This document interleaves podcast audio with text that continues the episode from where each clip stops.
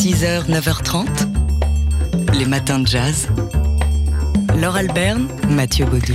On a appris hier la disparition de Harry Belafonte à l'âge de 96 ans. Chanteur, acteur, euh, activiste proche de Martin Luther King. Il était né à Harlem en 1927. Premier africain-américain, c'était en 1957. Et ce dix ans avant Sidney Poitier, son ami d'une vie, a joué une histoire d'amour au cinéma avec une femme blanche. C'était dans Island in the Sun de Robert Rossen.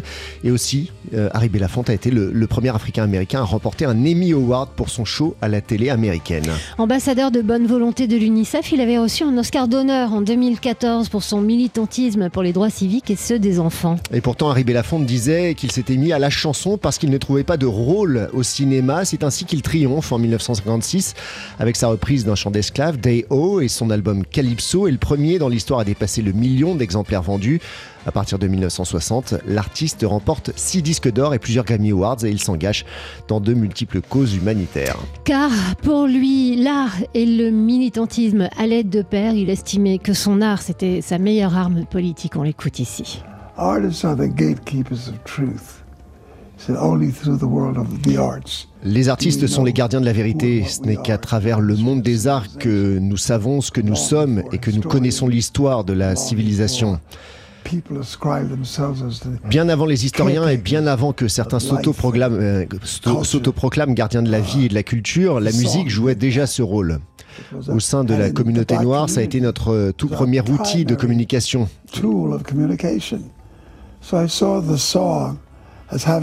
J'ai vu la chanson comme quelque chose qui allait beaucoup plus loin que de simplement faire danser et chanter les publics. J'ai vu quelque chose qui avait du contenu.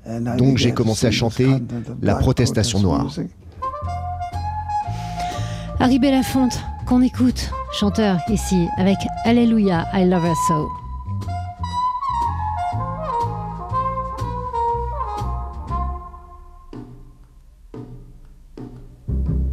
Let me tell you about a girl I know.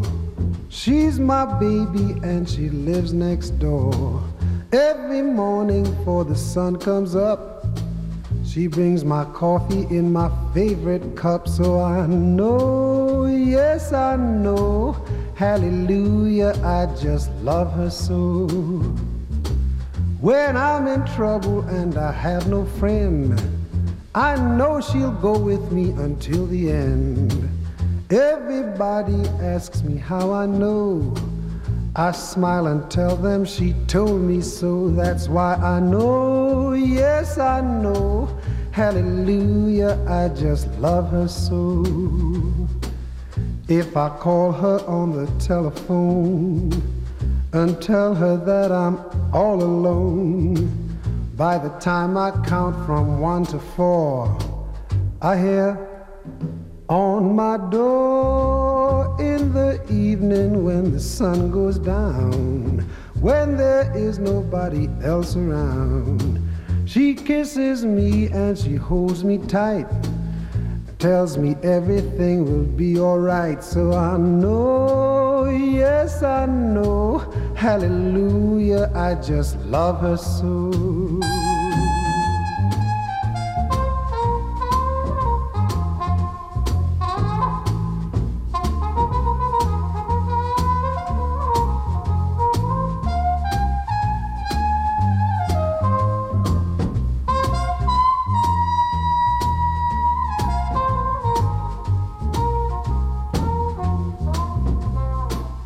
If I call her on the telephone and tell her that her daddy's all alone, by the time I count from one to four, I hear her on my door in the evening when the sun goes down.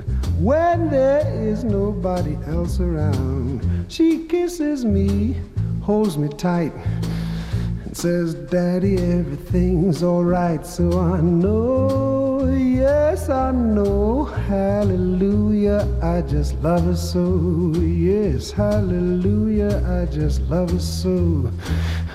Hallelujah, I just. Harry Belafonte n'a pas chanté que le calypso, on l'écoutait ici avec Alléluia, I Love Her So à 6h48 sur TSF Jazz. Les matins de jazz.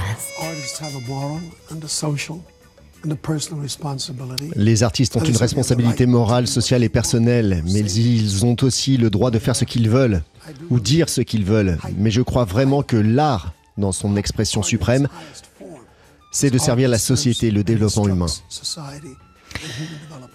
Harry Belafonte, chanteur, auteur, acteur et activiste proche de Martin Luther King, dont on a appris la disparition hier à l'âge de 96 ans. Harry Belafonte qui a été le premier Africain-Américain, dix ans avant Sidney Poitier, en 1957, a joué euh, une histoire d'amour au cinéma avec une femme blanche. C'était dans Island in the Sun de Robert Rossen, et aussi le premier Africain-Américain à remporter un Emmy Award pour son show à la télévision américaine. Il était aussi ambassadeur de bonne volonté de l'UNICEF. Il avait reçu un Oscar d'honneur à ce titre-là en 2014 pour son militantisme pour les droits civiques et pour les droits des enfants. Et pourtant, Harry Belafonte euh, s'était éloigné du cinéma. Il disait qu'il s'était mis à la chanson parce qu'il ne trouvait pas de rôle au cinéma. C'est ainsi qu'il triomphe en 1956 avec sa reprise d'un chant de travail, Day Ho, et son album Calypso, qui est le premier dans l'histoire à dépasser le million d'exemplaires vendus à partir de 1960. Il remporte six disques d'or et plusieurs Grammy Awards et il s'engage dans de multiples causes humanitaires.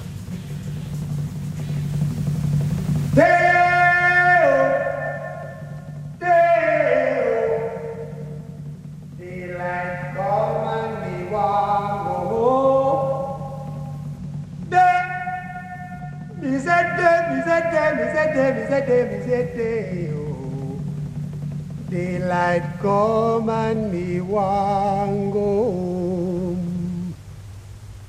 Work all night and a drink a rum. Daylight come and me want go home. Stack banana till the morning come. Daylight come and me want go home. Come, Mr. Tallyman, banana. Daylight come and me want go home. Come, Mr. Tallyman, tally me banana. Daylight come and me want go home. Live six foot, seven foot, eight foot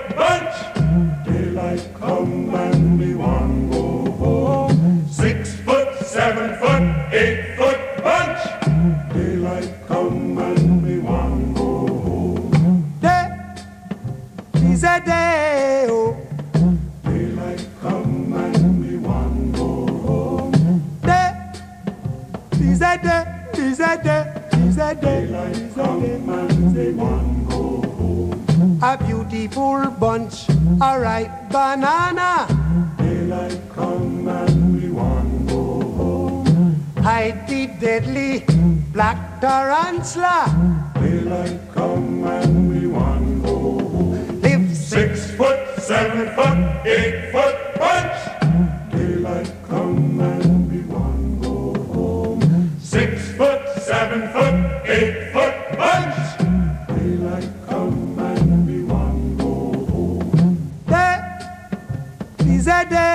Oh. Eh. Daylight come and we go home. Day day, day, day. Daylight come and we go home. Come, Mr. Tallyman, tally me banana. Daylight come and we want go home. Come, Mr. Tallyman, tally me banana. Daylight come and there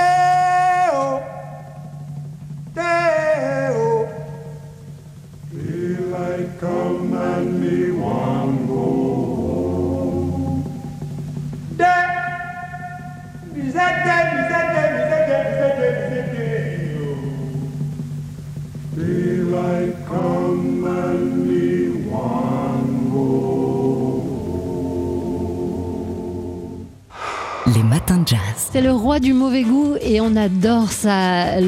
Le réalisateur John Waters sera à Paris demain soir pour rencontrer son public au MK2 Bibliothèque. Pape d'une contre-culture trash, drôle, kitsch et arty, John Waters et sa petite moustache viennent à votre rencontre. Au début des années 70, 70 John Waters signe ses deux pamphlets les plus hard, un Pink Flamingos, et pour lequel il, il devra payer une amende pour obscénité, et Female Trouble avec la drag queen Divine qu'il fera tourner plusieurs fois. Et puis plus sage, on retiendra aussi pour sa carrière de cinéaste Baby en 1990 dans lequel il révèle le talent de Johnny Depp. Voilà, donc après 50 ans, euh, enfin un, demi-siècle grosso modo euh, de cinéma, John Waters se révèle en romancier. Aujourd'hui, on peut découvrir euh, son premier roman traduit en français chez Gaïa, Sale menteuse. Et c'est de ce roman qu'il va venir parler ce soir et rencontrer son public avec bah, ce qu'il aime bien hein, dans son livre, sexe, crime et règlement de compte familial autour d'une communauté de gens accros au trampoline. On l'écoute. Je tente de m'amuser avec les règles de ces communautés de gens bizarres dans laquelle j'ai grandi avec mes parents, en particulier aujourd'hui où tout doit être politiquement correct. Je pense que je suis politiquement correct, comme mon livre, dans le sens où on s'amuse, on a basculé dans l'autre extrême. Il y a des gens accros au trampoline, mais leurs droits sont-ils vraiment protégés? Est-ce qu'ils ont le droit de se balancer en public? J'observe une obsession, comme je l'ai fait dans mon film Pink Flamingos, où mon personnage était obsédé par les œufs. Je choisis un détail, je l'exagère pour le rendre drôle. J'essaie de vous faire rire avec les règles qui vous régissent et que vous respectez. Voilà, John Waters, politiquement correct selon, voilà, selon sa, sa, définition et ses règles, à rencontrer demain soir, donc à Paris, au MK2 Bibliothèque. Une, euh, d'abord une rencontre avec la critique Hélène Frappa, puis ensuite des questions du public et même une signature de son livre. Et ça vaut son pesant de cacahuètes. Polka. Chaque photo a son histoire. On est mercredi, c'est le jour du photojournalisme sur TSF Jazz avec vous, Léonore Matet, et la photo de la semaine sélectionnée par Polka Magazine lieu pendant la nuit du 24 avril. Les des Jordaniens qui ont quitté Khartoum au Soudan en raison des terribles combats entre les deux armées des généraux ennemis depuis dix jours. Une photo de foule sur le tarmac d'un aéroport à Amman. Ici, le gouvernement jordanien a rapatrié ses ressortissants, à en croire les drapeaux apparents sur les carlingues des avions. La photo est prise par Raad Adeleh de l'agence Associated Press. Cette masse de gens monolithiques semble à la fois statique, soudée, mais on distingue bien chaque visage des femmes, des hommes, des ados, des enfants on n'a pas non plus un sentiment de cohésion et c'est surtout de l'égarement, de l'égarement qu'on voit. Chacun cherche son chemin, largué sur, son nouveau territoire qui est censé être le sien mais qu'il avait quitté. Ce sont des personnes qui reviennent dans leur pays mais qui n'ont pas forcément d'endroit où aller. Ils ont voyagé de nuit, certains ont des oreillers sous le bras mais c'est peut-être l'une des seules choses, tout ce qu'il leur reste et tout ce qu'ils ont pu prendre avec eux avant de fuir dans la précipitation. Ils sont très éclairés par les lampadaires de l'aéroport et le photographe a réussi à prendre un peu de hauteur pour pouvoir photographier la foule entière. Mais surtout, par il a pris un petit peu de hauteur par rapport à la situation. Donc il est en contre-plongée. On aperçoit d'ailleurs son ombre en bas au centre de l'image. C'est comme s'il faisait lui aussi partie de ce groupe, comme une marque de solidarité. Alors c'est une photo qui a été prise en Jordanie, mais euh, ça pourrait être une scène qu'on pourrait voir euh, ailleurs. Oui, en effet, lors la majorité des diplomates et des ressortissants étrangers sont évacués lors d'opérations spéciales pendant des cessez-le-feu qui ont été plus ou moins respectés. C'est un sauf qui peut général, comme le titrait il y a deux jours le journal Le Monde. Les chiffres sont surprenants. On ne se doute pas forcément qu'il y a autant de ressortissants étrangers à Khartoum. Plus de 400 Français ont été évacués, des Italiens, des Allemands, des Espagnols, des Hollandais, euh, une dizaine de pays européens, mais encore des Saoudiens, Qataris, Égyptiens ou Jordaniens, comme je l'évoquais précédemment. Les départs étaient précipités euh, des ambassades, pourtant au cœur des enjeux géopolitiques, ce qui laisse à penser que la situation va continuer à se dégrader. On se demande comment sortir de cette situation sanglante où les victimes sont encore et toujours les civils, sans parler du, du désastre humanitaire. Alors, quand on aperçoit en arrière-plan de l'image les lumières lointaines de la ville, on ne peut qu'espérer que ce soit le signe d'un espoir de paix à venir. Léonore Maté de Polka Magazine. Polka. Chaque photo a son histoire. Chaque mercredi, on accueille un membre de Polka Magazine et aujourd'hui, c'est Léonore Maté euh, qui nous donne des, des informations, des nouvelles du monde de la photo et du photojournalisme, Léonore. Et eh oui, 3, 2, 1, partez On court, on court vers le tout nouveau festival de photos de sport, le Sprint Festival, qui ouvre ses portes en plein air et en intérieur à Albi à la fin de la semaine et jusqu'au 29 mai. Au programme 8 expositions à retrouver dans différents endroits de la ville, des conférences et un grand invité d'honneur le photographe William Dupuis qui exposera sa série Prise au Congo, une vie de combat. Cette série raconte l'histoire d'un champion de boxe, un ancien enfant soldat. Très engagé, il enseigne aujourd'hui la boxe aux enfants des rues qui sont les premières victimes des groupes armés. On change de registre, on parle d'une distinction et pas des moindres. La semaine dernière a été dévoilé le palmarès de l'un des plus prestigieux prix de la photographie de presse, le World Press Photo. L'organisation a décerné le titre de photographe de l'année à l'Ukrainien Evgeny Maloletka pour sa poignante image que vous avez peut-être vue lors qui a fait le tour des médias et qui a fortement marqué les esprits, celle d'une femme enceinte évacuée sur un brancard après des bombardements dans la ville de Mariupol en mars dernier. Nous avions eu la chance de l'interviewer pour Polka et cette interview, on peut la retrouver sur notre site internet polkamagazine.com. Cette fois, on va visiter une exposition à la FAB dans le 13e arrondissement de Paris. À la FAB, il y a plein de choses à voir puisque c'est un lieu euh, qu'Agnès B a créé où elle a rassemblé sa collection privée, une galerie, la galerie du jour, ainsi que des expositions temporaires. Et c'est au tour de Bernard Plossu d'y présenter ses merveilleuses photos des États-Unis prises entre 1974 et 1985. On peut se délecter de photographies inédites puisqu'il a redécouvert près de 6 boîtes de photographies contenant, près de 6 boîtes contenant près de 860 bobines et plus de 200 tirages, pas encore inventoriés. Bernard Plossu s'est ainsi replongé dans l'ensemble de ses archives de ces années américaines. C'est à ne pas louper et c'est jusqu'au 28 mai. Des infos et des idées d'expo à retrouver sur le site de Polka Magazine avec Léonore Maté. Polka. Chaque photo a son histoire.